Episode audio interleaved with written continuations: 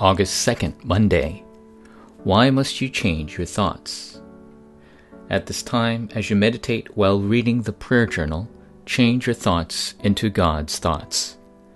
Presently, you may be incompetent, possess nothing, aren't very good tempered, live in less than an ideal family, have inept parents, blame others, feel frustrated, and are unhealthy. Regardless, they're just thoughts that come out of your head.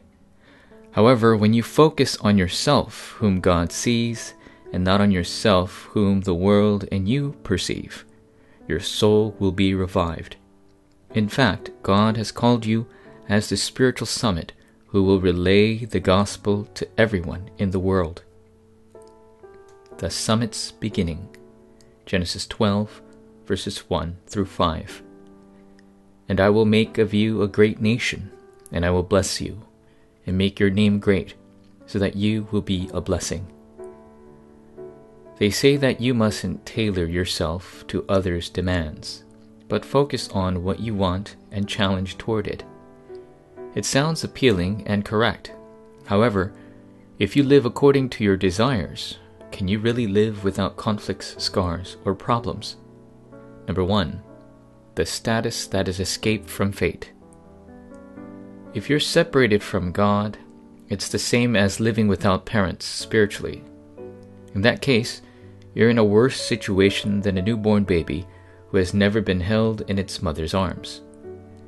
If you're apart from God, no matter how much wealth and honor you gain, you'll have an empty heart that can never be filled.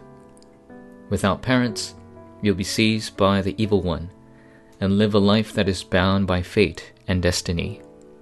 The sole method out of this condition is only Jesus Christ. Being able to realize this is an amazing grace. Number two, those who restore the things of God.